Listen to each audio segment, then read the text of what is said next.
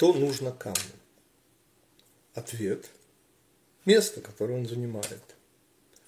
А более высокий уровень растения подразумевает уже целую экологическую нишу, поскольку для роста растение, естественно, нуждается и в солнечном свете, и в том, что питает его из земли, и так далее, и так далее, и так далее.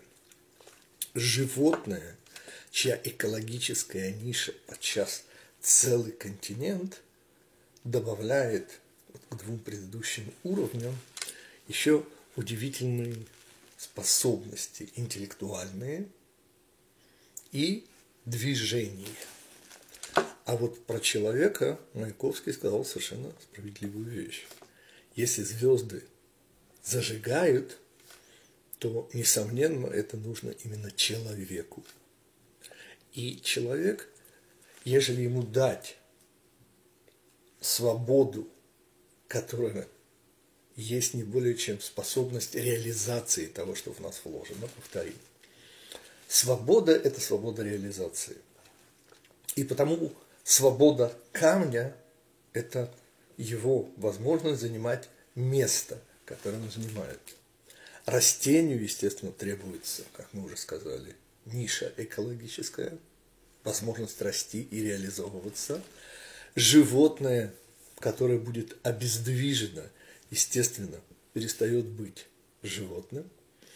Но оказывается, что если человека лишить звезд – слова, изречения и того, что мы называем выбором, то, конечно, мы получаем удивительное существо скота в сапогах. О чем вот эта четырехступенчатая формула говорит? Заметим еще одну вещь, прежде чем ответим на вопрос.